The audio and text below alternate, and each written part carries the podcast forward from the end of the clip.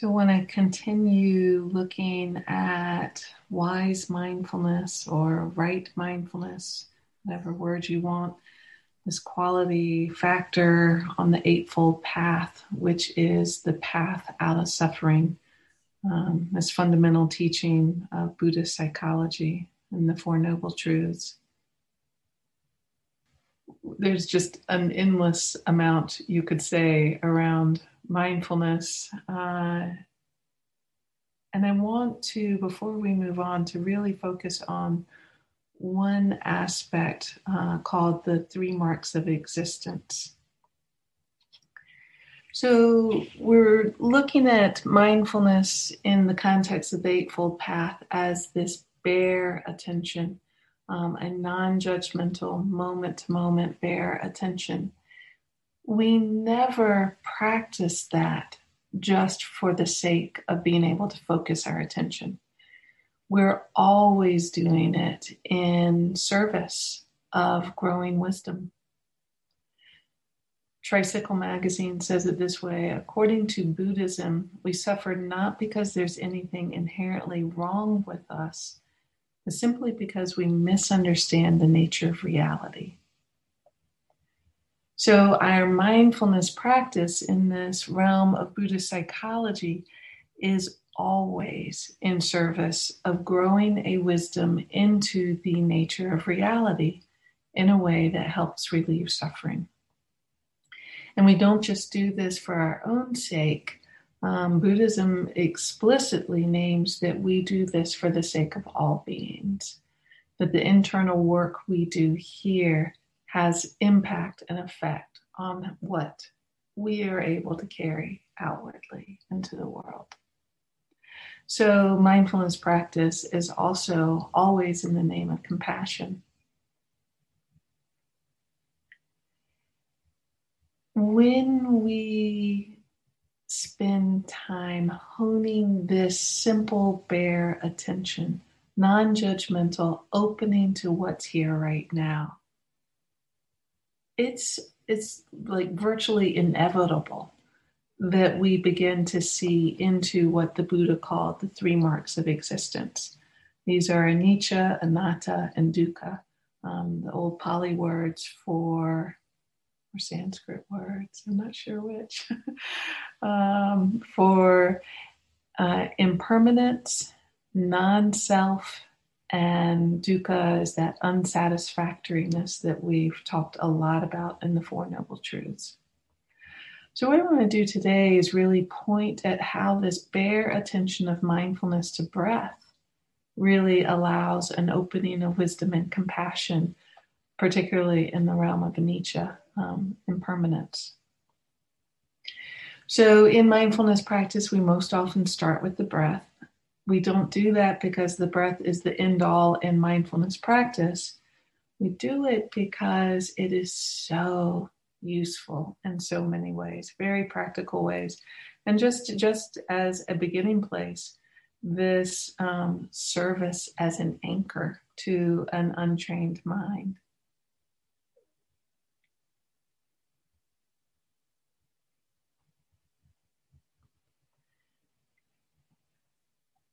So, in terms of being an anchor for the untrained mind, what are we anchoring to? We're anchoring again and again to the present moment in the direction of all of those qualities of heart and mind that we name over and over and over.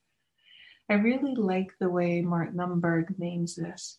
He says, We use the primary anchor to teach us how to be interested in the present moment, how to develop persistence in staying connected to the present moment. Once we begin to observe the nature of our minds, we kind of see how we have this fascination with past, uh, future, or fantasy, um, virtual reality. And this anchor of the breath begins to reawaken a curiosity and a fascination with the present moment, with coming right here, right now. And there is a kind of staying power that we begin to develop.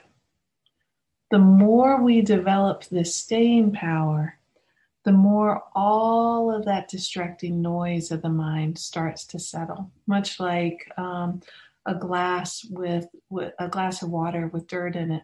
If it's stirred up, it's very cloudy. If you let the glass rest, all of the dirt settles and a different kind of clarity begins to arise. With that kind of clarity of the distracted mind, the breath itself actually starts to change in its role. It's not just an anchor, it really then starts to become the teacher.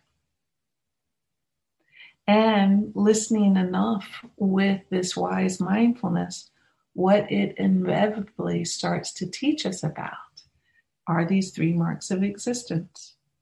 And I really like the way the Buddha says this again and again. Don't don't buy anything I say. Don't believe me just because I said it. Go try it out for yourself. Find out for your own self is this true?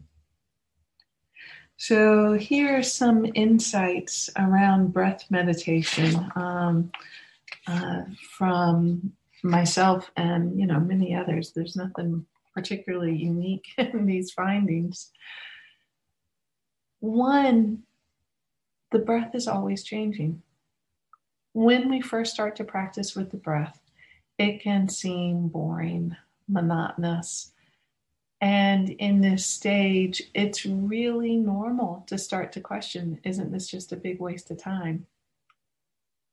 if we have the intention and stay through that period, giving enough time, careful, wise, kind attention, the ability to witness the breath and what's happening with the breath becomes stronger and clear. Then we can't help but notice it's never the same. It is, in fact, always changing, always different. And there's a way that that awakens this kind of natural curiosity to what's in, unfolding in the body, moment by moment, breath by breath. These growing moments of learning to stay with the breath, really kind of honing our awareness of detail we start to witness the changing nature of life moment by moment by moment, which becomes fascinating to watch it unfold right here in this body.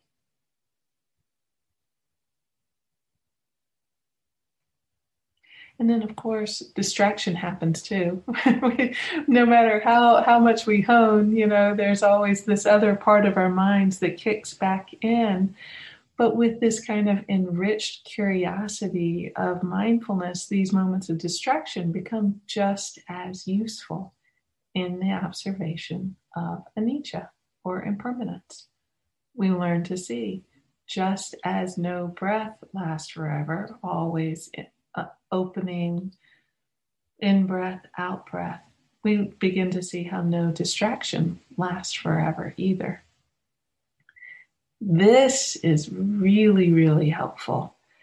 Learning for our own self about the impermanence of distractions, of all of the fears, the anxieties, the worries, the angers, the impatience that we carry. The anchor of the breath begins to allow us insight into the changing nature of all of these too. So in meditation, you might notice that one moment the mind's totally wrapped up in something that feels incredibly urgent or relevant. And the next moment it's gone, wrapped up in something else that seems incredibly urgent and relevant. And then maybe the next moment, there's just this flash of clarity of an out breath and the letting go. It's kind of like this momentary glimpse of a different kind of sanity that exists underneath all of the noise of our minds. And when we start to taste these little breaks from the reactive mind, these little tastes of sanity begin to reveal a wiser way to be with what are often very legitimate concerns or needs in our life, in the world. And a way to do it that is far more useful than the reactive worried mind can ever pull off. So, the more time we spend cultivating this honing of awareness of breath in our formal practice, the more it begins to feed a recognition, a recognition of impermanence in our day-to-day life as well. You know, one moment um, I'm sharing a moment of worry with one of my daughters, and in the next moment I see that it becomes a moment of joy with one of my daughters.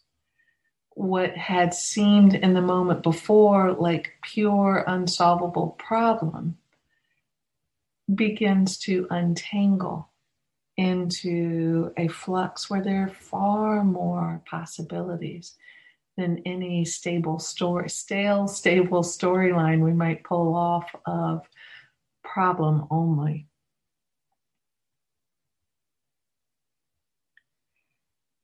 The more we do this, the more we start to see into the impermanence of our own life. Everything around us, everyone near and dear to us, and our own selves. Breath by breath, we begin to understand there was a first in breath for each of us, and there will be a last out breath for each of us. None of us escape that. By watching the breath, we change this fact that intellectually we all know, you know, there's not a single one of us who really thinks we're going to live forever. Intellectually, we already got that. Watching the breath, we begin to change that into a felt sense of reality in a way that has this cultivation of wisdom and compassion around it. That's what the practice is doing it's allowing us to gain a wisdom that can look into the nature of all things, even the hard things, look into the nature of it in a way that changes our relationship with it, in a way that really begins to highlight a fundamental importance of the preciousness of life, of this moment right now. And I just want to say, looking deeply into our own mortality, which this practice inevitably brings us to do, can be a really vulnerable place. Uh, and it's a place that, without a certain kind of readiness, really can overwhelm or shut us down. So we bite size this work. Uh, we do it breath by breath instead of trying to take the whole thing on um, in one fell swoop. And we bring that growing wisdom and kindness into whatever arises as we allow our systems a kind of readiness to be with to be with this when we're ready to work with this there is something about working with our own mortality that can be remarkably freeing last week in our community group, I actually got reminded of um, an experience, an interesting experience I had with this a few years ago. Um, uh, and that was when one of my daughters and I took a trip to Paris and we went to the Paris catacombs. It was interesting. She was the one who wanted to go there. I was really worried about going there, thinking it would be kind of a ghoulish tourist trap. Um, but after reading about it, I decided I was willing and it was uh, it was stunning. Um, so, if you don't know anything about the Paris catacombs, um, they're the largest catacombs of anything like this in the world. Um, back in the 1770s, uh, Paris began to have a huge problem with overflowing old, massive overflowing old cemeteries. So they dug them all up. and put all of the, the remains down in these series of mining tunnels that were underground. One of the lead managers in doing this um, back in the 1770s decided that it needed to be um, done with a certain kind of care and respect and marked in a particular way. So he organized people. I think it took like three years to do this, um, to take um, thousands of, I mean, maybe even hundreds of thousands. I don't know how many there are. Six million people down there um, um of femur bones and skulls. And he lined um, these tunnelways with all of these femur bones and skulls and he and in a very artful way. He didn't just do it haphazardly. He did it with a lot of care and and took whatever markers um, from the cemeteries that he could find and put them in um, along the way to mark the passage as you walk through this. So there is about a mile that you walk underground. Takes about an hour to to go through all of these tunnels just femurs and skulls and these sayings. The sayings are things like, um, they were as we are, dust, the wind's plaything.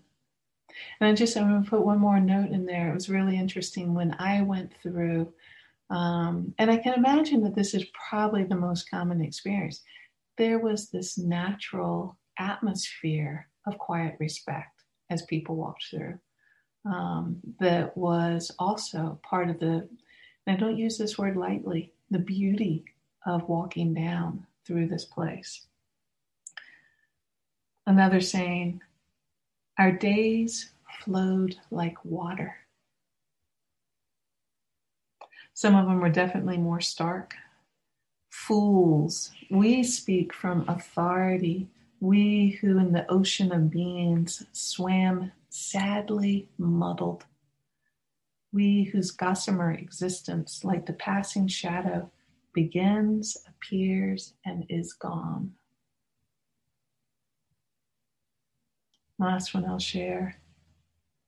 And so all things pass upon the earth spirit, beauty, grace, talent, ephemeral as a flower, tossed by the south slightest breeze. There was something remarkable about not reading about people from past times. I mean, some of these bones were really, really old. Not reading about those people, but actually seeing their remains. That was unmissable in its lesson and so too will be the truth for us as well. And it was also interesting how what could have felt um, morbid and depressing was really somehow beautiful, deeply, deeply moving for me. And that's what this practice allows us to do is to come to a way to be with the clear nature of our reality that opens instead of shuts us down, that liberates instead of overwhelms. Actually, one last saying from, from there. Wherever you go, death follows as a body's shadow. So, when we can understand with wisdom and kindness the truth of that, then our mindfulness practice into coming to terms with opening to the reality of our own impermanence. That becomes one of the most liberating teachings of all. So let's pause here.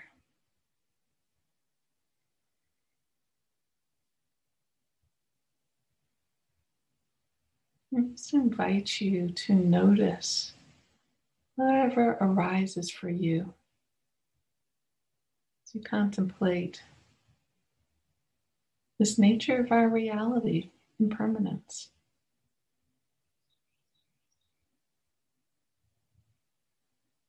Wherever there is a resistance that's not ready to go there yet honor and respect that.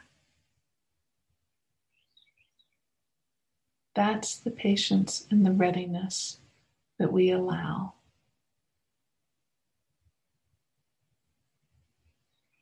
Wherever there is something of this that allows a touching into this moment now, it's unbelievably precious. A gift. Feeling the life energy, the unearned gift of breath moving through this body.